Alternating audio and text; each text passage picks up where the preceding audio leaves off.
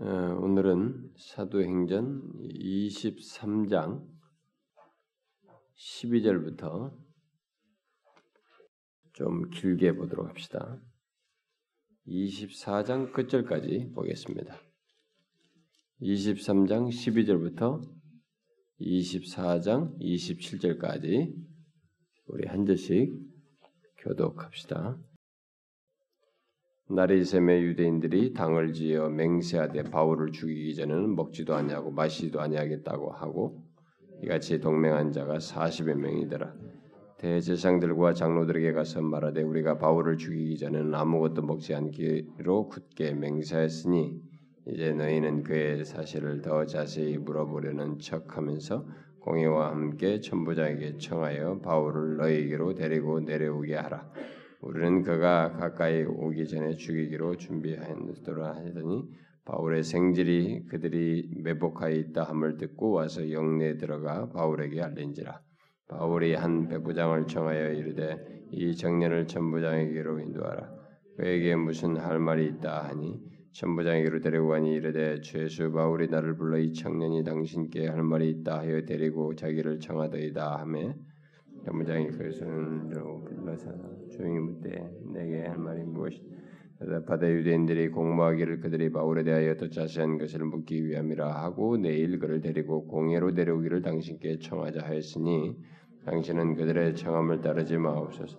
그들 중에서 바울을 죽이기 전에는 먹지도 않고 마시지도 않기로 맹세한 자 40여 명이 그를 죽이려고 숨어서 지금 다 준비하고 당신의 허락만 기다리니다 하니 이에 천부장이 청년을 보내며 경계하되 이 일을 내게 알렸다고 아무에게도 알리지 말라 하고 백부장 둘을 불러 이르되 밤 제 3시에 가이사라까지 갈 보병 200명과 기병 70명과 장병 200명을 준비하라 하고 또 바울을 태워 총독 벨릭스에게로 무사히 보내기 위하여 짐승을 준비하라 명하며 또 이 아래와 같이 편지하니 일러시되 클라우디아 루시아는 총독 벨릭스 각하께 문안하나이다.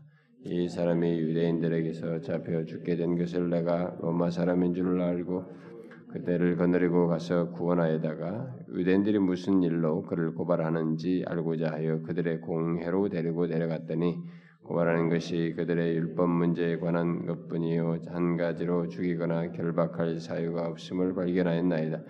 그러나 이 사람을 헤아리는 관계가 있다고 누가 내게 알려주기로 곧 당신께로 보내며 곧 고발하는 사람들도 당신 앞에서 그에 대하여 말하라 했나이다 했더라. 보병이 명을 받은 대로 밤에 바울을 데리고 안디바드리에 이르니 이튿날 기, 에, 기병으로 바울을 호송하게 하고 영내로 돌아가니라. 그들이 가이사르에 들어가서 병을 종독에게 그리고 바울을 그 앞에 세우니 총독이 읽고 바울대로 어느 영지 사람이냐 물어 가로되 물어 길리기아 사람인 줄 알고 이르되 너를 고발하는 사람들이 오거든 내 말을 들으리라 하고 헤롯 궁에 그를 지키라 명한. 다세우의 대제장 아나니아가 어떤 장로들과 한 변호사 더둘로와 함께 내려와서 총독 앞에서 바울을 고발하니라. 바울을 부름에 더둘로가 고발하여 이르되 벨릭스 각하여 우리가 당신을 힘입어 태평을 누리고 또 민족이 당신의 선견으로 말미암아 여러 가지로 개선된 것을 우리가 어느 모양으로나 어느 곳에서나 크게 감사하나이다. 당신을 더 괴롭게 아니하려 우리가 대강을점 환영하여 들으시기를 원.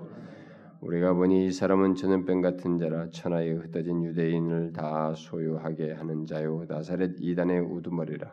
그가 또 성결을 더럽게 하여 하므로 우리가 잡아싸우니 당신이 친히 우리를 신문하시면 우리가 고발하는 이 모든 일을 아실 수 있나이다 하니 유대인들도 이에 참가하여 이 말이 옳다 주장 총독이 바울에게 머리로 표시하여 말하라 하니 그가 대답하되 당신이 여러 해 전부터 이 민족의 재판장 된 것을 내가 알고 내 사건에 대하여 기꺼이 변명하나이다. 당신이 아실 수 있는 바와 같이 내가 예루살렘에 예배라 올라간 지 열이틀밖에 안 되었고 그들은 내가 성전에서 누구와 변론하는 것이나 회당 또는 시중에서 무리를 소동하게 하는 것을 보지 못하였으니 이제 나를 고발하는 모든 일에 대하여 그들이 등이 당신 앞에 내세울 것이 없나 그러나 이것을 당신께 고백하리이다. 나는 그들이 이단이라 하는 도를 따라 조상의 하나님을 섬기고 율법과 선자들의 글을 기록된 것을 다 믿으며 그들이 기다리는 바 하나님께 향한 소망을 나도 가졌으니 곧 의인과 악인의 부활이 있으리라 하매니 이것으로 말미암아 나도 하나님과 사람에 대하여 항상 양심의 거리낌이 없기를 힘쓰나이다. 여러 해 만에 내가 내 민족을 구제할 것과 재물을 가지고 와서 드리는 중에 내가 결례를 행하였고 모임도 없고 소동도 없이 성전에 있는 것을 그들이 보았나이다.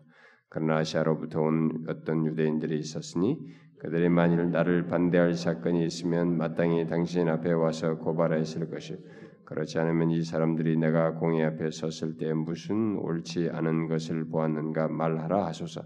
오직 내가 그들 가운데 서서 외치기를 내가 죽은 자의 부활에 대하여 오늘 모든 옆에 신문을 받는다. 한 이한 소리만 있을 따름이다 하니. 벨렉스가 이 도에 관한 것을 더 자세히 아는 거로 연기로 연기하여 이르되 천부장 루시아가 내려오거든 너희를 체결하리라 하고 백부장에게 명하여 바울을 지키되 자유를 주고 그의 친구들이 그를 돌보아 주는 것을 금하지 말라 하니 수일 후에 벨렉스가 그 안에 유대 여자 두루실라와 함께 와서 바울을 불러 그리스도 예수 믿는 도를 듣거늘 바울이 의와 절제와 장차오는 심판을 강론하니 벨렉스가 두려워하여 대답하되 지금은 가라 내가 틈이 있으면 너를 부르리라 하고 동시에 또 바울에게서 돈을 받을까 하라, 아, 아, 받을까 바라는 거로 더 자주 불러 같이 얘기하더라. 이 때가 지나는 보르기아 두스도가 벨릭스의 소임을 이어받으면 내가 유대인의 마음을 얻고자 바울을 고려하여더니 지금 우리 읽은 내용들은 이게 앞에 바울의 변론이 24장에서 나오지만은 앞부분은 그 있었던 사건을 주로 이렇게 설명하면서 풀어가기 때문에 묶어서 어, 많은 양이지만 이렇게 지나가도록 하겠습니다. 자, 먼저 이 12장 어, 12절부터 어, 이 30절 사이에서 어, 이제 이 바울의 죽음의 위기에서 구출되는 장면을 보게 되죠. 어, 공회에서 어, 사내들인 공회에서 이 바울로 인해서 다툼이 서로가 이 부활 민다고 한 것 때문에 이제 사두개파하고 바리새파하고 막 다투면서 뭐 이 바울을 죽일 때 죽이려고 하는 그런 소란이 있을 때 천부장이 바울을 그들 가운데서 빼내 가지고 어, 영내로 이렇게 두었을 때그 어, 밤에 하나님께서 주님께서 어, 바울 곁에 서셔서 11절 말씀을 하셨죠. 담대하라 네가 예루살렘에서 나의 일을 증언한 것 같이 로마에서도 증언하여야 하리라. 참 이 핍박을 받는 것 받는 정황에서 지금 뭐가 산만한 이 상황에서 주님께서 이런 참 소망스러운 어, 말씀을 직접 이 바울에게 해 주었죠. 자, 이 말씀을 들은 바울이 그 다음 날 아, 다수의 유대인들로부터 이제 예기치 않는 이런 사건들을 맡게 됩니다. 우리가 여기서부터 이 11절의 말씀을 하신 이후로부터 오늘 읽은 24장 어, 끝까지 내용 속에서 우리가 생각을 해봐야 됩니다. 제가 지난주 할 때 끝부분에서 잠깐 언급을 했습니다만은 이런 말씀을 하시고 나서 일어나는 이 사건들, 어? 도대체 이게 아니 이렇게 말씀하셨는데 왜 이렇게 막 내 앞에 이게 팔, 이 혼란스럽고 고난스럽고 힘든 일이 자꾸 생기는가? 이게 뭐 이런 말씀을 하셨으면 쫙쫙쫙 현실이 열려야 되는 거 아닌가? 우리 이렇게 생각하는데 그렇지 않다는 걸 봐야 됩니다. 이게 우리는 하나님의 주권 안에서 벌어지는 우리의 생각과 전혀 다른 하나님의 인도하심입니다. 빨리 이것을 깨닫고 나의 삶에 미치는 하나님의 주권을 깨닫는 자가 신앙이 성숙하고 신앙 인생의 삶 속에서 굉장히 자유를 누릴 수 있어요. 오늘 내용에서 그걸 좀 배워야 됩니다. 이 말씀을 하시고 나서 뒤에서 벌어진 사건은 그 다음 날 예기치 않게 어, 이 바울을 죽이겠다고 막 목숨 건 사람들이 있는 것입니다. 음?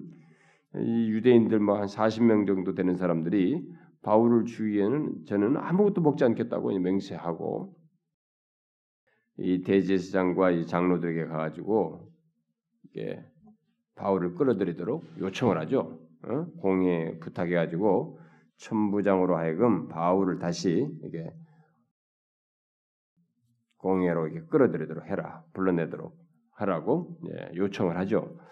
그래 가지고 이제 바울이 끌려오게 되면 죽이겠다는 것입니다. 어? 어, 잠복했다가 그럴 계획을 가지고 있는 것입니다.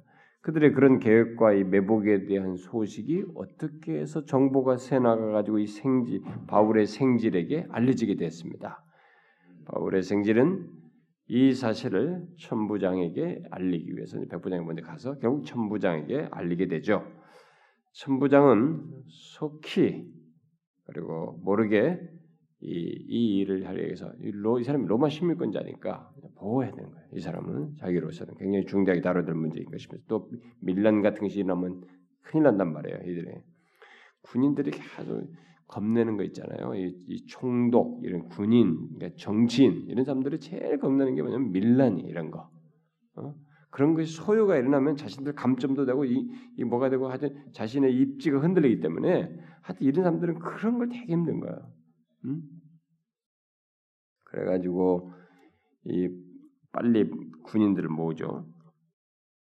보병 2병 200, 기병 70, 장병 200, 약 500명 정도의 군인을 이 한 사람을 보호하기 위해서 약 500명 정도의 군인을 다 모아옵니다. 그래가지고 이 바울을 예루살렘 밖으로 내보내게 되죠. 그래서 이 로마 총독 벨리스가 다스리는 가이샤라로 어, 이 바울을 보내도록 하죠. 이 천부장 아, 글라우디아 아, 루시아는 거기다 보내면서 편지를 보내죠. 편지를 통해서 바울을 어, 그에게 보내는 이유를 벨릭스에게 보내는 이유를 쭉 기록하고 있습니다. 그 내용이 이제 뭐 26절부터 27절부터 30절까지 나오는 내용입니다. 이미 있었던 내용들을 자기가 이걸 다 지금 이렇게 이렇게 해서 로마 사람인 줄을 알고 이렇게 했다. 그래서 자기의 어, 성실한 직무 수행이기도 한 듯하면서 이 정황을 어, 편지의 내용에 담아서 어, 보내게 됩니다. 우리는 이 내용, 이 긴박한 상황 속에서 뭘 봅니까? 이렇게 막 긴박한 상황 속에서 어, 생질에게 이 정보가 들어가고 생질이 그걸 음, 천부장에게 알려서 천부장이 또 천부장은 나름대로 자기를 입지도 생각 여러 가지 하면서 막 굉장히 열심을 내서 막 500명 동원해서 이렇게 해서 막 바울을 어, 보내는 그러니까 목숨 걸고 유대인들의 신앙적인 행동으로서 이런 걸 하기 때문에 반드시 죽이겠다고 생각하고 있단 말이에요. 그런 죽을 수 있는 그 상황이란 말이에요. 음? 그런 상황인데 거기서 이게 구출되어서 이쪽 벨릭스에게로 가이샤로 가는 이런 장면을 통해서 이 긴박하게 벌어진 상황에서 일어난 이런 일들 통해서 우리가 뭘 보게 됩니까? 그래서 사람은 인간들은 자기들끼리 움직이지만 뭐가 있어요? 이건 하나님의 섭리가 있어요. 주권적인 섭리가 하나님의 놀라운 섭리가 여기에 개입돼서 진행되고 있는 것을 보게 됩니다. 자, 제가 항상 이 성경을 보면서 그런 얘기를 많이 해왔지만은 인간은 우리끼리 막 서로가 이해관계 속에서 도 자기 생각대로 막 본 것만 단면적으로 본 것만 가지고 막 얘기하지만 하나님의 시각에서 보면 이런 것들이 다 바울에게 뭐라고 말했어요? 로마도 봐야 하라고 그랬어요. 그러니까 아직 하나님은 인간들이 뭐 지지고 보고 아무리 뭐 죽이네 살리네 뭐 끝장내네 뭐다 이렇게 해도 또 당사자도 나는 끝났어 이렇게 한다 할지라도 우리는 우리들 얘기예요. 하나님은 지금 계획을 가지고 진행하신다고. 로마도 봐야 하리라 이렇게 말했단 말이에요. 그러니까 그런 상황 속에서 놀랍게 섭리하시는 거예요. 이런 정보가 새어 나가도록 이런 걸 다 역사하시는 가운데 어, 이 로마도 보아라고 하는 그 주님의 말씀이 성취되도록 하기 위해서 목숨 걸고 죽이려고 하는 유대인들의 아, 음모가 새어 나가서 실패하도록 이렇게 역사하신 걸 보게 됩니다. 자, 이런 하나님의 놀라운 섭리로 결국 바울은 죽음을 면하게 되죠.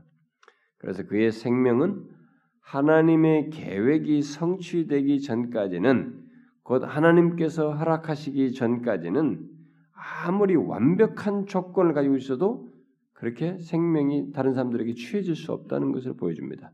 여러분 다윗도 그렇잖아요. 다윗은 수도 없이 죽을 위기가 많았고 뭐 그리고 100% 죽을 상황 어? 그런 상황이었지만 다윗이 안 죽잖아요.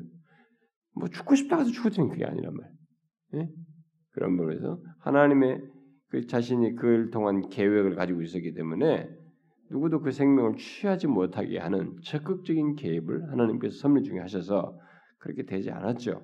여기도 지금 바울도 마찬가지입니다. 하나님께서 위임하신 이 바울을 통해서 이 복음이 전파되어야 하는 이 바울에게 주신 사명이 아직 끝나지 않고 남아 있었기 때문에 그의 생명은 누구에게서도 취해질 수 없었습니다. 아무리 목숨 걸고 금식하면서 뭐 이렇게 맹세하면서 한다 할지라도 인간의 계획으로 취해질 수 없는 것입니다. 그것을 우리가 보게 됩니다. 뭐 지금 우리가 이북에 뭐 어쩌고 저쩌고 막 이런 거 하는 거 있잖아요. 뭐 이 정치인들은 서로 계산이 자기 유리한 쪽으로 해석하고 막 여, 여, 뭐 이게 하고 뭐 해석하고 난리치고 뭐 이렇게 하잖아요. 하여튼 정치인 때문에 우리가 헷갈려요. 정치인이 좀 없으면 더 나을 정도로 우리를 다 헷갈리게 하는 사람들이에요.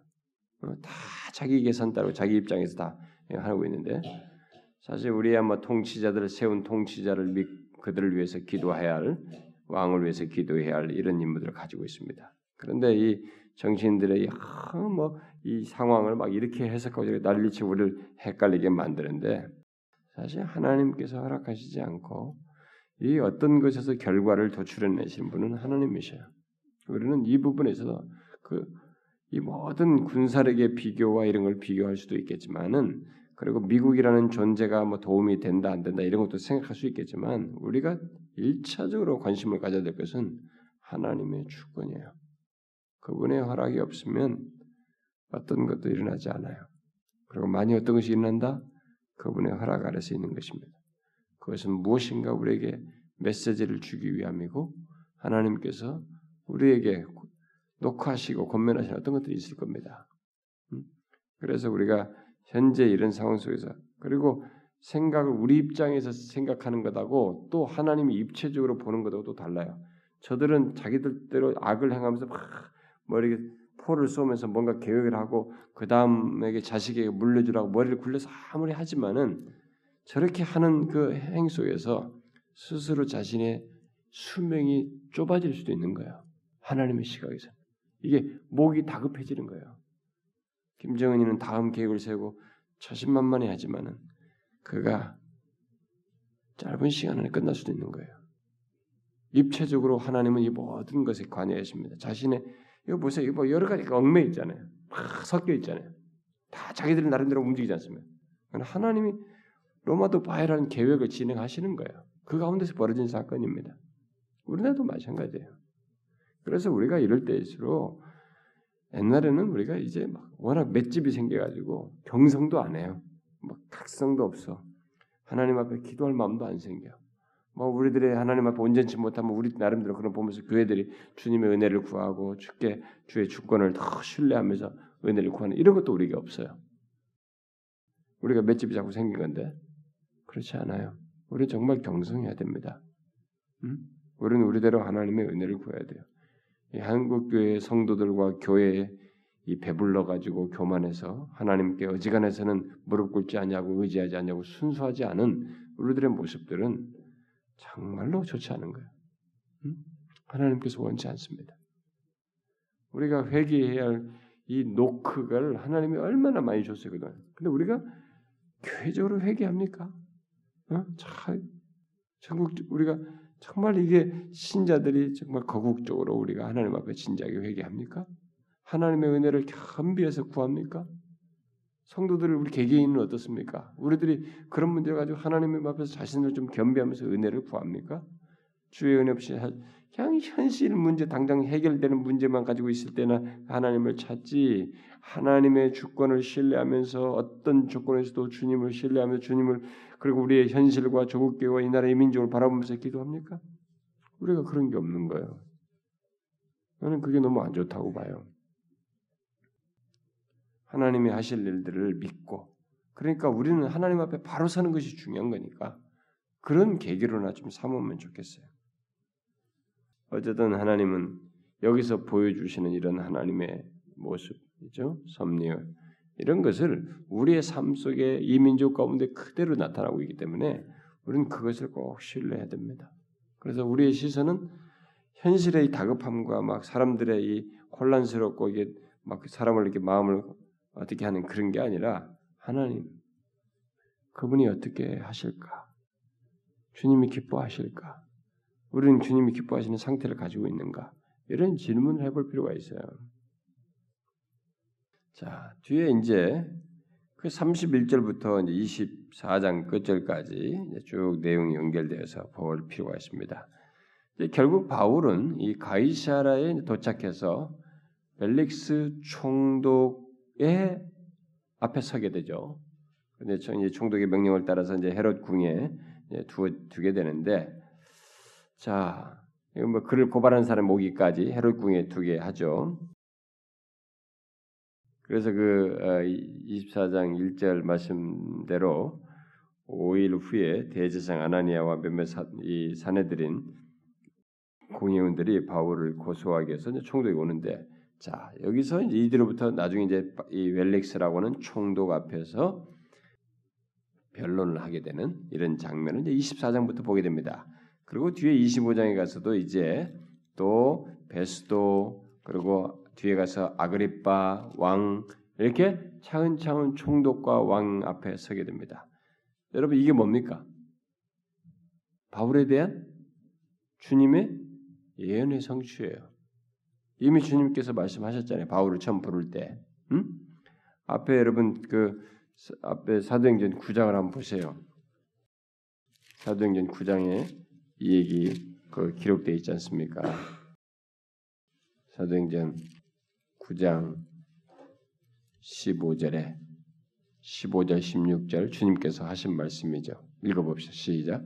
주께서 이르시되 가라 이 사람은 내 이름을 이방인과 임금들과 이스라엘 자손들에게 전하기 위하여 택한 나의 그릇이라.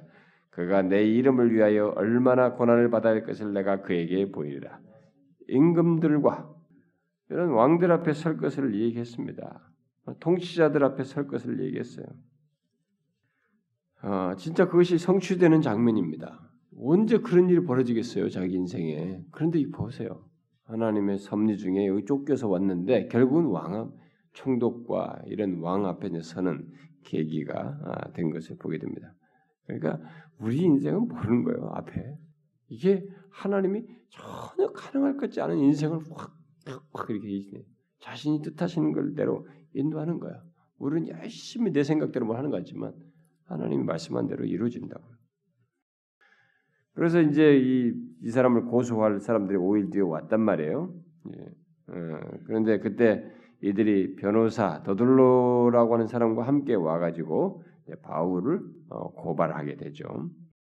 이 더둘로는 이 언변이 아주 능한 자로서 이렇게 바울을 아주 능한 말로 고소를 하게 되죠.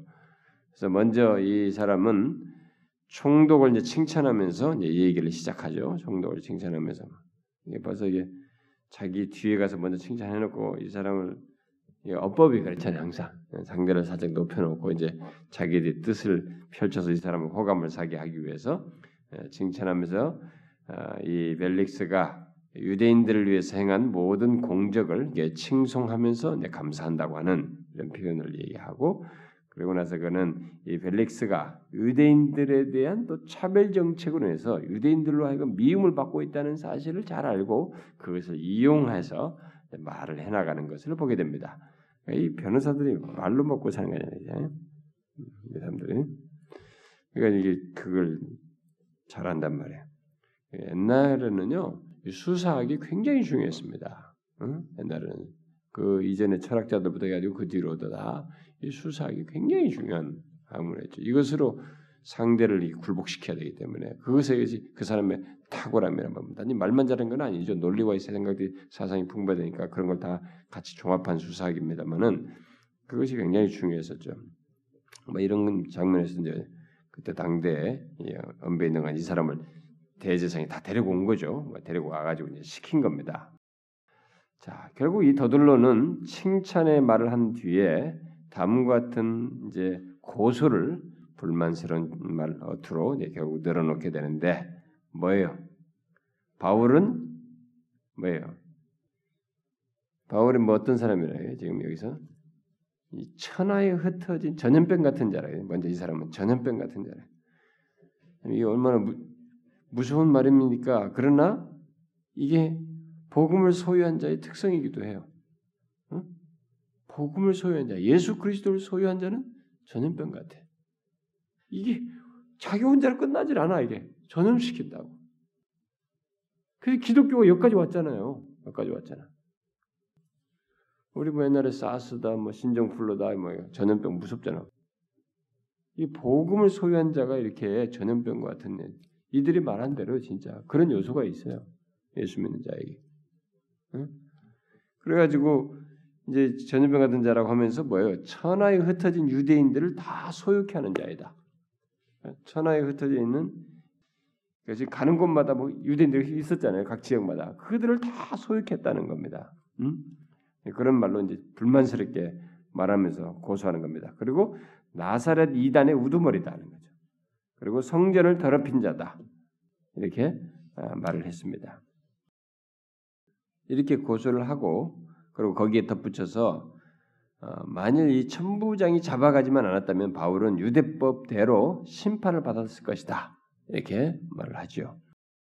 그리고 벨릭스는 이 고소의 확실성을 위해서 바울의 범죄를 목격한 자를 불러서 세우는 것이 이 사람이 판결하는 아빠들 재판장이라고 내가 당신은 어, 당신이 이런 민, 이 민족의 재판장 된 것을 내가 알고 10절에 그랬잖아요. 그런 재판장이라서 이 판결을 해야 하는데 로마는 그런 권을 가지고 있었단 말이에요. 그러면은 그렇게 하기 위해서는 이 어떤 이 고소가 정말 확실한지를 알기 위해서 바울의 범죄를 목격한 자들을 불러서 변론케 해야 됩니다. 그러나 그곳에 온 이 모든 공회원들이 이 더둘로의 고소에 다 동의하면서 이게 밀어붙이는 거예요. 전체 분위기로. 음. 그래서 벨릭스를 압박하게 된 거죠. 근데 총독이 두려워하는 거 뭐냐면 이런 식이에요. 여론몰이. 항상 통치자들은 여론몰이에 두려워합니다. 그래서 이 그러니까 이 침묵하는 다수들이나 이런 사람들이 이제 고려가 안 되고 이게 앞에서 뭐 다 하는 그 이전 좌파 정부들이 다 여론을 조성하기 위해서 시민단체들을 수도 많은 시민자들을 세우고 거기에 국가가 돈을 대주 서포트하는 그 방법을 썼던 것이 뭐냐면 바로 여론을 형성하는 예? 여론으로 이렇게 자기 지지 그룹을 만들려고 하는 그 일을 좌파 정부 10년 동안 이제 그런 거 많이 했었죠. 이 우파 정부도 이제 그런 요소가 다 있죠. 자기들 그런 사람들 여론몰이 할 수 있도록 이렇게 하는 거예요. 이 정부들의 통치자들은 여론을 가져야 자기가 입지와 통치를 기반을 갖기 때문에 이것을 굉장히 중시합니다. 그리고 그것이 나쁠 때는 굉장히 무서워하죠.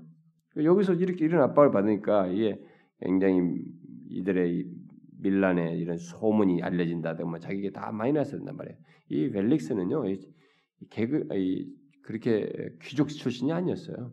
근데 이게 결혼을 이게 마지막 와이프예요. 여기 여자가 지금 더둘로라고 하는 아니 더둘로가 아니라 나중에 부인으로 유대인 여자는 그래서 마지막 와이프 앞서서 결혼해서 신분 상승한 것은 어떤 아그리빠의 아마 왕의 뭐 딸인지 어쩐다 그럴 겁니다. 뭐 그렇게 해서 아마 신분 상승을 한 걸로 알고 있습니다. 그러니까 이런 사람들 자기 입지를 지키기 위해서 뭐이 목숨 그렇게 중시해야겠네. 지금 올라가기 위해서. 그러니까 이, 이런 밀란의 소문을 제일 두려워하는 겁니다. 근데 여론이 지금 전체가 다 자기 그렇다고 하는 거예요. 그러니까 벨렉스는 이 분명한 증인도 없이 그저 공인 그 그저 공회원들을 내세워서 성전 모독죄로 모독죄를 바울에게 덮어씌우는 이 더둘로의 말을 듣는 것이 전부인 상황에서 당사자 피고인으로 온이 바울의 말을 듣는 것 그것이 이 사람이 할 수 있는 전부죠. 그래서 바울에게 손 고개짓을 해가지고 말을 하도록 기회를 주는 이 장면을 우리가 여기서 보게 됩니다. 그래서 바울은 이때 이제 여기서 스스로 변론할 기회를 얻어서 말을 하는데 어떤 가문이설 같은 걸로 말하지 않고 그냥 벨릭스가 여러 해 동안 유대인들의 총독이 돼서 이 유대인의 문화에 익숙해진 사실을 알고 변론이 쉬울 것으로 생각하면서 이제 말을 이제 변론의 말을 이제 11절부터 21절 사이에서 쭉 늘어놓습니다. 자, 이 내용을 뭐 다 이게 뭐 그냥 간단하게 좀 훑어볼 필요가 있습니다. 아, 로마 총독인 예, 먼저 이 10절에서 로마 총독인 벨릭스의 인격 안에서 어떤 합법적인 시민 정부를 이제 이 바울은 인정합니다. 여러분 바울은 통치자에게 왕에게 권위에 복종하라고 말한 사람입니다. 그러니까 이 사람은 그런 걸 잘 지키는 거예요. 그래서 그런 합법적인 시민 정부를 인정하면서 유대인의 어떤 이 모든 사건들에 대해서 이 총독이 개인적인 어떤 경험을 가지고 통치자로서의 어떤 판결을 내리고 이런 지위 있다는 것들을 여기서 밝히면서 그리고 시사하면서 이 고소에 해당하는 죄를 자신이 범한 적이 없다는 것을 이제 11절부터 13절 사이에서 얘기합니다. 그래서 이런 소송의 사실을 쉽게 입증될 수 있, 다는 것을 자신이 확신 있게 얘기하죠. 보면 뭐 11절부터 내가 열이틀밖에 안 되었고 이 소동한 것도 아무도 보지 못해. 내가 성전에 때 누가 변론한 것에 이것이나 회당 또는 시중에서 무리가 소동하는 걸 보지 못하였고 이제 나를 고발하는 모든 일에 대해서 그들이 능히 당신 앞에 내설 것이 없다. 이들이 뭔가 확실한 증거가 있다면 하겠지만 내설 것이 없습니다. 자신 있게 여기서 말을 합니다. 그리고 이제 14절부터 21절에서 바울은 자신이 행한 일과 왜 그 일을 행했는지에 대해서 개인적인 이런 그 증거를 예, 제시하게 되죠.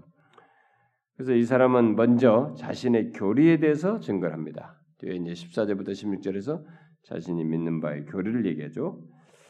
아, 저희가 이단이라고 하는 도를 자신 쫓는 자로서 구약의 하나님을 자신은 예배했다라고 14절에서 말을 하죠. 근데 여기서 좀 주목할 것은 신약 신자, 이게 결국 도를 쫓는 자로서 자신이 그런 신앙을 가지고 있다고 고백하고 그렇게 함으로써 예수 그리스도를 시인하는 고백하는 이런 일을 하고 있죠. 그리고 이 도는 조상의 하나님을 따르는 참된 길이라고 분명히 단언합니다.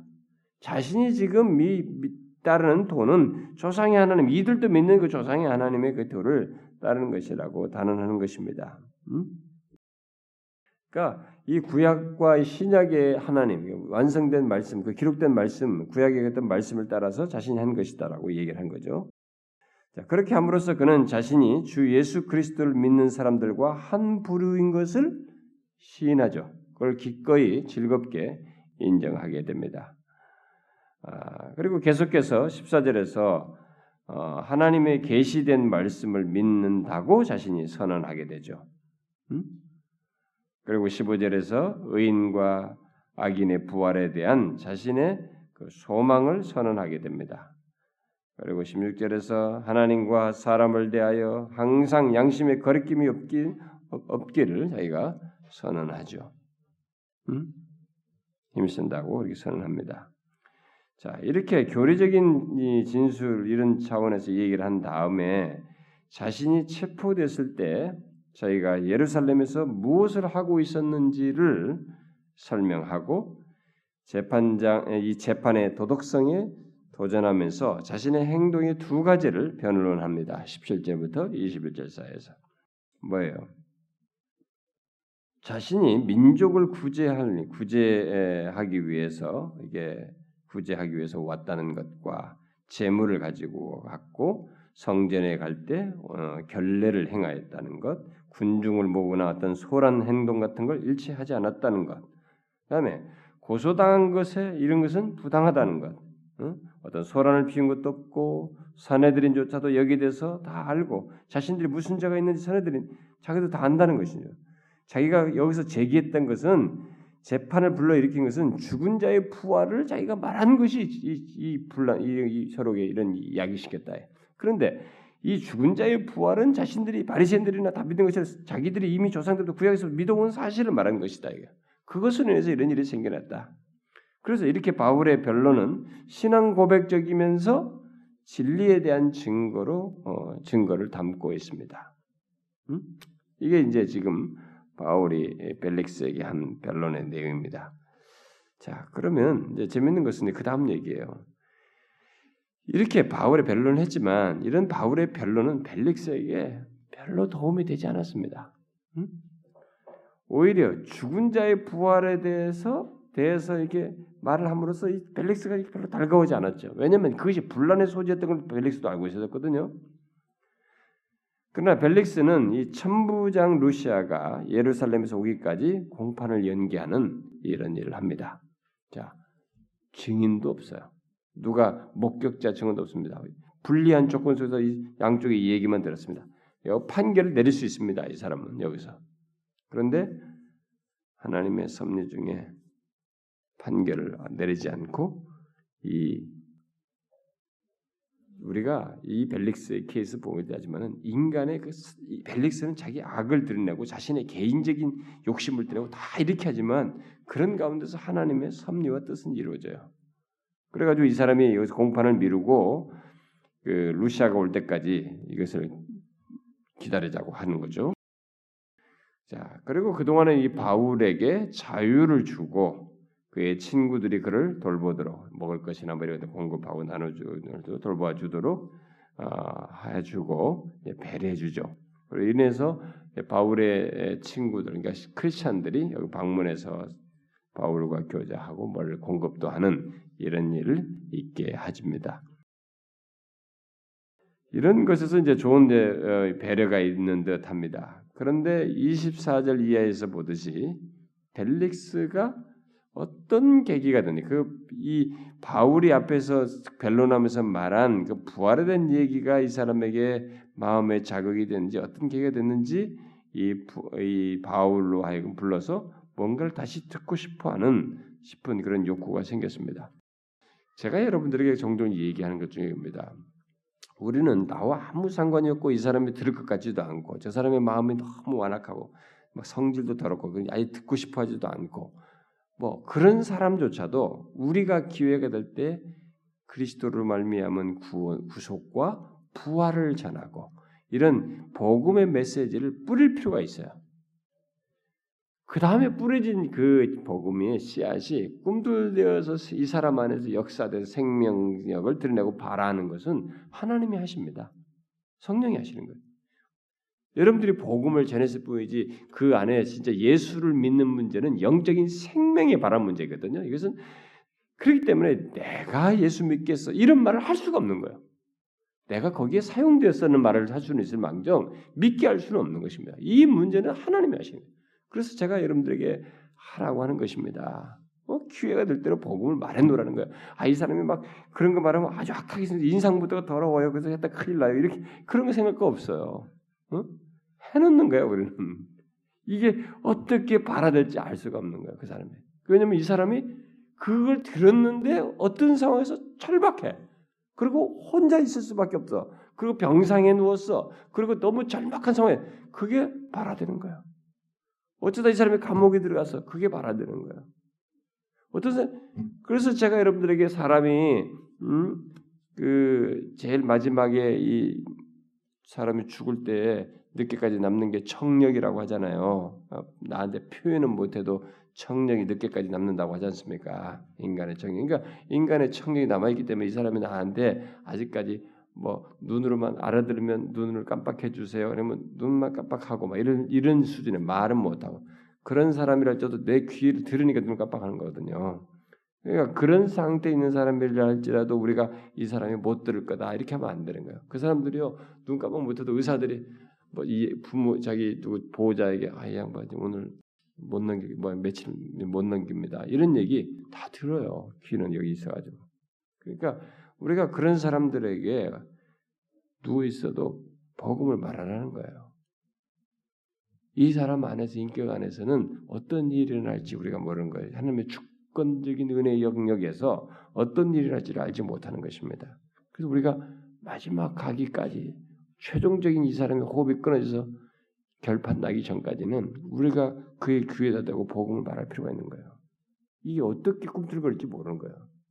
물론 이게 다 맺을 수는 없습니다. 그러나 이것이 인간의 양심에게 그런 계기에 생각할 수 있는 자극을 주고 하나님은 녹화하는 수단으로 쓴단 말이에요. 응? 대란하게 하시기도 하고. 그러니까 우리는 그걸 놓치지 말아야 돼. 뭐 사람 가릴 것 없어요. 응? 이 사람은 뭐 늙었고, 이 사람은 뭐 악해 보이고, 너무 인상이 안 좋고, 성질 더럽고, 이런 거 따질 필요 없다. 응? 저 인간은 내가 몇십 년을 살아봤지만 저 구제불능이야. 이렇게 되는 거야. 그 인간도 언젠가 들을 때가 나오로 들은 것을 가지고 되새길 때가 오는 거예요. 말해야 되는 거예요. 여기 보세요. 이 듣고 나서 부르는 거예요. 이 사람이. 응? 듣고 나서 부르는 겁니다. 아, 참 재밌는 장면이에요. 이 벨릭스가 부르는 장면. 어, 그래서 이 24절 이하에서 우리가 이제 보고는 바와 같이 벨릭스가 이제 바울을 부르죠. 근데 이 사람은 이제 유대 여자 두루실라를 아내로 이제 두고 있는데 이게 원래 여자는 아니고요. 직분 상승을 위해서 아까 말한 것처럼 아마 아그리빠의 딸인지 어떤 자하고 아마 먼저 결혼했을 겁니다. 몇 번째 아내인 걸로 여겨집니다. 자료에 의하면 이 두루실라를 아내로 두고 있었습니다. 그러니까 원래 와이프가 아니기 때문에 이 두루실라도 이 죄악된 삶에 동참하고 있는 것입니다. 이 여자도 지금 여기에 자 그래서 이 벨릭스가 이 사람의 그의 아내인 이 드루실라와 함께 이제 바울을 이제 불러오게 되죠. 이 아내는 어, 유대인이었기 때문에 바울의 말을 더 잘 이해할 수 있는 조건을 가지고 있는 사람이었죠. 여기서 이제 바울은 다시 만나서 뭘 얘기했다고요? 그리스도 예수 믿는 토를 말했습니다. 바울 보세요. 한, 자기에게 기회가 주어졌을 때 한 번밖에 없다면 그건 예수 그리스도를 믿는 도를 말하는 거예요. 예수 그리스도를 믿는 거예요. 복음이죠. 다시 예수 그리스도를 믿는 신앙에 대해서 말을 한 것입니다. 이 예수 그리스도를 통해서만 인간은 생명을 얻고 영혼의 자유를 얻고 영혼에 맺혀 있고 엉켜 있는 모든 것을 풀 수가 있고 생명력을 얻고 하나님과 화목하게 되고 이 세상 안에서 자신의 영혼의 안식과 평안을 누리기 때문에 인간의 모든 실타래는 예수 그리스도를 들어버렸어요. 그분을 믿어버렸어이기 때문에 바울은 다른 걸 말할 수 없어요. 왕이니까 뭐 서론 잡고 뭐 이 사람의 과학적인 지식이 필요하고 좀 더 무슨 세상 얘기를 늘어나야 듣는다 소용없어요. 인간의 모든 근본적인 문제 자기 안에 있는 저 깊은 곳에 있는 풀어지지 않는 인간 스스로 해결할 수 없는 것이 풀어질 수 있고 답을 얻을 수 있는 것은 예수 그리스도를 믿는 도를 들음으로써요. 네? 복음을 들음으로써입니다. 그래서 우리 바로 또 그 얘기를 했습니다. 그러나서 계속해서 바울은 의와 절제의 삶에 대해서 이 사람과 관련돼 있거든요. 불의하고 지금 어? 엉뚱한 아내하고 살고 있고 뭐 이런 것도 다 있으니까 절제의 삶에 대해서 그리고 장차 오는 심판에 대해서 강론했습니다. 어? 심판이 있다. 우리들이 산 것에 대해서 다 하나님 앞에 심판을 받는다.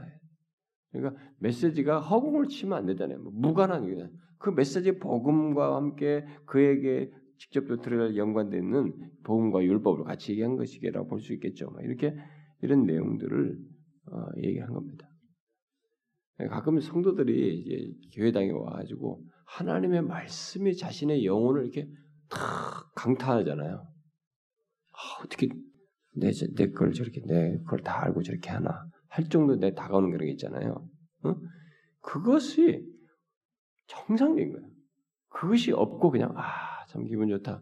흥미 요소라든가 단순 위로 요소 그리고 내가 원하는 것을 매치시켜서 그것에 대해서 딱 답을 얻는다. 내가 원하는 것을 그냥 이렇게 좀 매치가 되는 것 정도에서 맞추고 돌아가면 여러분 그게 정상적인 기독교 복음은 아니에요. 기독교의 진리는 이상스럽게 나의 전 인격에 하나님을 향하는데 거슬려져 있는 것들을 건드려요. 인간은 죄성을 가지고 있고 부패해야 하고 게으르고 싶으며 하나님 앞에 진지하게 안 가고 싶고 뭔가 내 욕심에 따라 살고 싶고 이런 것들이 나조차도 모를 정도 축적되어 있고 이게 덕지에 붙어 있어서 진리는 그것을 비추는 것입니다. 그래서 하나님을 알고 내 앞에 아 나를 흔들게 하는 거예요.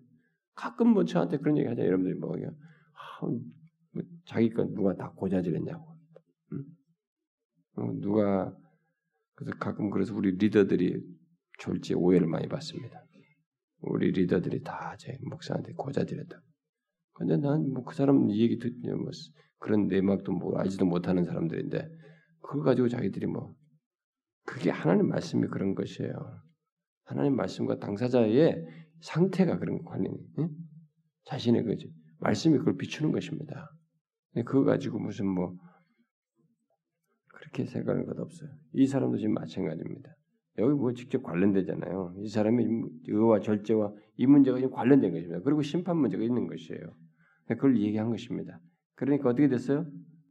그 얘기 듣고 나니까 이 말씀은 바울의 적절하게 복음과 함께 전한 이 메시지를 듣고 심판에 대해서 강론하는 걸 다 들었습니다. 강론했다고 그랬어요.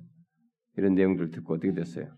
벨릭스가 전해진 그 진리 앞에서 결국 자신을 이렇게 보지 않을 수가 없었던 것이죠. 그때 무엇이 일어났어요? 두려움이 일어났습니다. 하나님 앞에 선자가 진리에 비추어서 자기 진리가 자기 자신의 죄악된 것을 들추어냈을 때, 비추었을 때 인간이 자연스럽게 느끼는 것은 두려움이에요. 두려움입니다. 이 사람이 그걸 느꼈어요. 그런데 문제는 이 두려움이 하나의 계기가 될 수는 있어요. 근데 이것은 기독교 신앙의 영역을 들어온 건 아닙니다. 이건 하나의 스파크 정도 되는 것이에요. 인간이 가지고 있는 자기의 실체 속에서 자연스럽게 진리 앞에서 발견되면 보는 것입니다. 어? 그걸 느끼게 되는 것입니다. 이 사람의 문제는 뭐냐? 이게 전부였다는 거예요. 아, 이게 그래서 많은 청교도들과 옛날 사람들 중에 보면은 이 벨릭스 케이스와 그 세례 요한에 죽였던 헤롯, 세례 요한의 말 듣고 두려워했잖아요. 어, 설교를. 그 헤롯 케이스를 들어서 교회당 안에라든가 이 복음을 들은 사람들 중 접촉한 사람들 중에 이런 케이스의 사람들을 예, 참 너무 안타깝게도 있다 우리 현실 속에 제법 그것을 많이 지적해요. 근데 우리, 도 마찬가지입니다. 어? 가끔 보면 뭐 우리 복음 잔치나 이럴 때 와가지고 와, 말씀 듣고 와, 참 너무 좀 깨달았습니다. 약간 뭐 됐습니다. 하잖아요. 그게 스파클 뿐이에요. 거기서 나가야 되거든요. 그게 전부인 거야. 이 지금 벨릭스가 그렇습니다. 나중에 틈이 나면 부르겠다고 하면서 바울을 보냈어요. 이게 이 사람에게 기회를 놓친 것입니다. 음? 가장 중요한 것을 미루었어요. 다른 것 미뤄도 괜찮은데 이 순간이 이 사람에게 인생에 있어서 아니 영원한 운명과 맞물려서 이 사람이란 존재, 벨릭스라는 존재, 이때 이 순간이 이 사람에게 있어서는 가장 중요한 순간이었어요. 이 가장 중요한 순간을 미뤄버렸습니다. 여러분, 다른 거 미뤄도 괜찮아요. 뭐, 그 있을 수 있습니다. 뭐, 깨지고 뭐지고 저쩌고 뭐 좋습니다. 음? 인간 관계 속에서 뭐 이런 거다 있을 수 있어요. 그리고 뭐 여러분들이 하는 일 속에 조금 미뤄서 생기는 일들, 미루는 것이 별로 좋지 않습니다만 그래도 파괴력과 어? 손해는 그래도 뭐 일시적인 것이고 인간 뭐 살다가 또 보완하면 될 문제. 근데 이 구원적인 것과 관련해서의 이 영원한 것과 관련해서 이 미루는 것은 치명적인 거예요. 어? 이 영적인 일을 미루는 것은 뭐 시간 빼앗기는 이런 것하고는 완전히 다른 것입니다. 영혼이 도적당하는 것이. 어? 영혼의 일을 미룰 때는 영혼이 상실될 수 있는 그런 이 사람은 그래서 결코 오, 결코 오지 않을 오지 않는 그 틈, 음? 나중에 틈 남는다. 언제 틈이 와? 안 온 거예요 이제 놓쳐버린 거예요. 그걸 미룸으로써 놓친 거죠. 대신 미루고 나니까 자신의 그 본성 원하는 거, 응? 빨리 현실에서 얻고자 하는 자기 욕심에 이끌린 거 뭐요?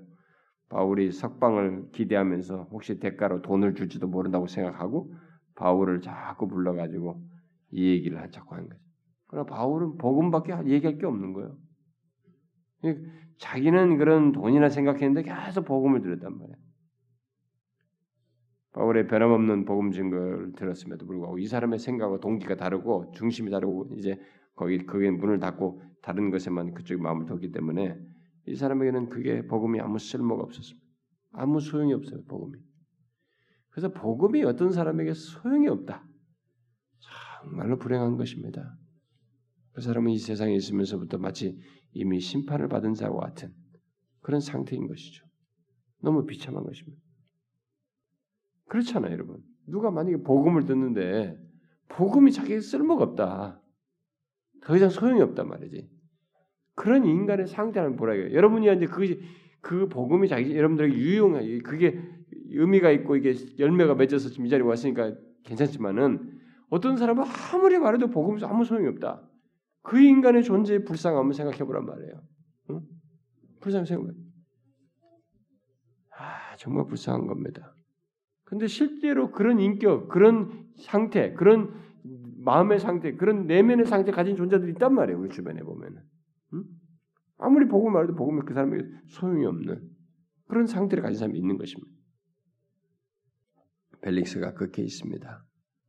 그러게 벨릭스는 계속 죄 가운데 머물게 되죠. 바울이 전하는 복음을 듣고도 계속 죄 가운데 머물렀습니다. 그러면서 유대인의 마음을 아, 이게 바울이 이렇게 둔 것에서 유대인들이 계속 불만이 많았기 때문에 그런 불만이 많은 유대인들의 마음을 얻기 위해서 바울을 계속 감옥에 둔 거예요. 얼마 동안? 2년 동안. 이 정치인의 정치적 술수에 의해서 이 개인 정치인의 개인적인 정치적 입지와 이런 술수에 의해서 2년 동안 감옥에 머무르게 한 거예요. 바울을. 우리는 이렇게 생각하시죠. 아, 지금 뭐 로마도 봐야 한다고 분명히 말씀하셨고 이렇게 그동안에 막 2차, 3차 전, 선, 전갈 때, 어? 선교 여행할 때 말이죠. 얼마나 그 2차까지 엄청났잖아요. 어? 선교 여행할 때 막 놀라운 역사가 있었잖아요. 어? 그렇게 역사가 있었던 이 사람, 이 사람을 통해서 하나님께서 더 빨리 큰 일을 많이 하셔야 되는데, 어? 그리고 이 사람이 이렇게 가는 곳마다 큰 능력이 일어났는데, 이 사람을 통해서 빨리 더 하셔야 되는데, 그리고 로마도 보한다고 하는데, 아유, 어떻게 2년 동안 얘기냐? 그러면 생각해봐요. 주변 사람이 생각했던 이 인연을 이해하기가 참 어려울 수 있고 어떻게 보면 불신하게 하나님에 대한 이 주권적인 이해를 믿음으로 확고히 갖지 않은 사람이라면 그 당사자는 바울 같은 경우는 이 인연을 이해하기가 어려운 겁니다. 아니 하나님 로마도 보아야 한다고 해놓고 여기 인연을 나한테 썩히기는 여기서 뭐 하는 거지? 아무것도 안 하는 거죠. 사람들 보면 이게 뭐냐 이게 인연이 하나님이 실수하신 건가? 지난번 말씀하신 것은 내가 그때 조금 이렇게 잠이 덜 깼나? 그때 좀 약간 내가 감정이 너무 밤이라서 예민했나 보다. 그런 거예요? 그래서 우리가 자꾸 과거를 재해석해요. 하나님의 선명한 것까지 이 계시를 우리에게 분명히 주었단 말이에요. 하나님께서 자기 백성 어떻게 하시겠다 분명히 말씀하셔도 이게 현실에서 뭐가 아닌 것 같다. 계속 뭔가 이게 안 되고 그냥 겉도는 것 같고 삶에 나는 변화도 없는 것 같다. 이렇게 되면 이 나의 우리에게 주신 하나님 말씀을 재해석하는 거예요. 이게 뭐 하나님께서 누구에게나 시대 그 시대에 엘리야에게나 해당하는 것이고 아브라함에게 해당하는 것이고 나에게나 해당하는 것이고 또 그것이 있다고 그래서 어떻게 나와 관련이 있겠느냐? 그러면서 하나님 그렇게 말씀하신 하나님을 다 재해석해 버려 우리가. 이걸 우리가 조심해야 됩니다. 근데 이 문제는 어려울 수 있어요. 왜냐하면 지금 2년이라는 숫자를 시간을 이렇게 딱 잘라서 얘기하니까 우리는 스토리 들으면서 쉽게 지나갈 수 있지만 여러분 2년이라는 세월을 매일같이 감옥에서 막막하게 이렇게 어디 활동도 안 해요. 단조로워. 이 단순한 삶을 보내 넣어주는 밥 먹으면서 단조롭게 2년을 막 본다고 생각해요. 이게요 느끼기에 따라서 20년 같고 30년 같습니다. 응? 주부들이나 학생들이나 공부하는 사람이나 사업을 하는 사람이나 어떤 사람이나 어떤 일이 기대하는 것이 하나도 일어나지 않은 가운데 똑같은 일을 반복하면서 계속 보낼 때 우리는 무력감에 빠져요. 이거밖에 없나 진짜 뭐 없나? 응? 하나님이 뭐 잠깐 이렇게 하시려고 그랬나 나를? 가지고 이제 하나님 타령을 해요. 하나님 못마땅한 거. 여기서 다 넘어집니다. 여러분이 여기서 잘 배우셔야 됩니다. 제가 옛날에 수련회 가서 얘기할 때 이걸 잠깐 인용했습니다. 이 내용을 다뤘습니다. 절대로 의미 없는 시간 아니에요. 내 입장에서 답답하고 왜 이러느냐라는 왜라는 질문이 되기는 하지만 우리가 하나님의 생각과 다른 거예요. 지난번 제가 엘리야의 엘리야에 대해서 얘기한 것처럼 엘리야도 엘리야 생각과 하나님 생각 사이 다른 거예요. 거기서 엘리야가 헷갈렸어요. 우리가 거기서 우리 생각과 하나님 생각 달라요. 그리고 우리는 보는 것은 현실과 단면밖에 못 보는 거예요. 다음 내일 일어날 것도 못 봐 우리는. 근데 하나님은 이 일이 일어나기까지 벨릭스 상황 쫓겨나는 것도 주변 상황들 앞으로 일어날 로마에서의 준비 이 사람이 가서 만날 때 로마에서 환경 시대적인 무르익음 거기에 사람들 어떤 사람들 만날 때 그 만나는 사람들의 영적인 성장 관계 상태 다 맞물려 있어요. 입체적인 모든 것을 하나님이 하고 있습니다. 섭리 중에. 여러분과 저 사이에서 답답하게 매일 나는 왜 이러나 나 똑같은 일 반복되고 왜 내 사업은 빨리빨리 번창한다고 이게 안 되나 왜 이렇게 나한테 빨리 계약도 안 되고 나는데 왜 이러느냐 뭐 왜 직장은 빨리 안 되느냐 여러분 앞으로 벌어질 일을 하나님이 준비하고 있어요. 거기에 뭐가 있어요, 여러분? 그걸 생각하셔야 됩니다. 거기다 대고 하나님을 감히 팔아주고 하나님을 집어넣고 자신의 감정이 답답함을 화풀이 대상으로 하나님을 거론하는 것은 우리가 하나님을 망령되게 하는 거예요. 그러면 안 되는 것입니다. 저 같은 인간의 입장에서 보면 아마 나, 나, 제 개인 같으면 이게 뭡니까 하나님? 내가 그동안 뭐 했습니까? 내가 죽도록 주님 충성하겠다고 했습니다. 지금까지 죽도록 매맞으면서 고생하며 핍박하면서 다 해왔습니다. 그런데 이게 뭡니까? 지금 계속 맨날 매지 언제 날 나가기 위해서 일하겠답니까? 내가 여기서 이렇게 고난받으면 썩어야 되겠습니까? 나 나름대로 긍정적으로 합리화하면서 해석하면서 하나님 앞에 대들고 질문을 제기할 거예요. 그런데 아니에요. 이 인연은 바울의 전 역사의 사역의 마지막 피날레까지 끊기 위해서 다 쓸모 있는 시간이었어요. 하나님의 이 역사를 우리가 눈으로 봐야 됩니다. 이 하나님의 주권적인 역사를 봐야 됩니다. 그래서 저와 여러분의 현재 시제의 삶 속에 내가 있는 이 모든 것에 답답해 보이는 이거 앞이 안 보이는 것 같고 이, 이런 것 똑같은 일을 맨날 반복하는 것 같고 내가 막 설거지나 하고 맨날 이런 것 똑같 안 그래요. 절대 그렇지 않아요. 여러분 단순한 것에서 성공해야 됩니다. 단순하고 단조롭고 반복적인 것에서 성공하는 사람이 그것을 그것 안에서 하나님을 보고 신앙적으로 그 삶 속에서 그 모든 것을 이해하면서 사는 사람이 신앙적으로 성숙해요. 꼭 드라마틱하게 막 극적인 상황 막야 오늘 좀 힘든데 오늘 기도 한번 갔다 와야지. 그 사람은 좀 컬컬하면 기도만 가는 거야. 아니 현실에서 뭐 삶에서 이겨야지 왜 맨날 까딱하면 기도만 가냐 이거야. 어? 남편 자식을 다 어떻게 어떻게 자식을 어떻게 하고 왜 그렇게 삐딱선 타냐 이거예요. 그게 좋은 게 아니에요. 굉장히 거룩해 보이 같지만 그렇지 않아요. 진짜 신자, 성숙한 신자는 핍박 있고 단조롭고 답답한 그, 그 현실 속에서 힘든 그 책바구니 같은 그 책밖에 도는 같은 그 상황 속에서 하나님을 신뢰하면서 믿음을 지키면서 승환, 성숙해 나가는 사람이에요. 이 사람이 진실한 신자이고 성숙한 사람입니다. 대부분의 교회 다니는 사람들 중에 다 나자빠지고 막 하는 사람들이 내 인생은 맨날 똑같습니까? 막 이래서 맨날 그게 반복하면서 말이에요. 이 반복되는 단조로운 것 속에서 하나님과의 관계 속에 신앙적으로 이것을 보지 못하는 사람들이에요. 그때마다 그냥 뒤집어지고 또 해가지고 막 그만두네 다시 기도 가고 뭐지고 그냥 그만두다. 그런 사람들이에요. 아니에요, 아니에요. 여러분들은 2년이 아 이게 2년밖에 안 되니까 나는 그것도 오래됐어요. 그렇지 않아요. 바울의 전 인생에서 이 이태는 2년은요. 여러분의 인생 20년만큼 긴 시간일 수 있습니다. 어? 그렇게 또 비약시키지 마세요. 2년이 됐든 20년이 됐든 간에 단조로운 것 같은 것에서 여러분들이 신앙적으로 성공해야 돼. 승리해야 됩니다. 신앙적으로. 제가 가끔 그 목사들 후배들 후배들이 뭐 얘기 뭐 할 때 목회하고 뭐 설교 준비하는 문제 저한테 가끔 물을 때 제가 그 얘기예요. 하루 일상의 생활, 일상의 시간을 잘 정복하시라고. 일상을 정복한 사람이 일상의 하루 일과의 시간을 정복한 사람이 결국 나중에 가면 뭐가 돼도 된다. 하루 그날에서 실패하는 사람은 내일도 실패하는 거예요. 오늘 주어진 시간을 개판으로 쓰는 사람들은 내일도 개판을 쓰는 거예요. 시간이 나를 끌려가는 거야. 주변 환경이 끌려가는 거야. 내가 시간을 사는 거예요. 시간을 사서 말이죠. 세월을 아껴가면서 내가 쓰는 사람이 안 되는 거예요. 여러분 그걸 아셔야 됩니다. 하나님은 우리의 삶 속에서 우리가 생각지 못할 일을 준비하십니다. 그리고 여러분과 제가 보지 못하는 엄청난 일을 하나님은 입체적으로 아시고 전지하신 그분께서 주도하시면서 이끄십니다. 좀 답답할지라도 그렇다고 해서 어떤 사람은 아 그래요? 하나님도 알아신단 말이죠? 알았어요.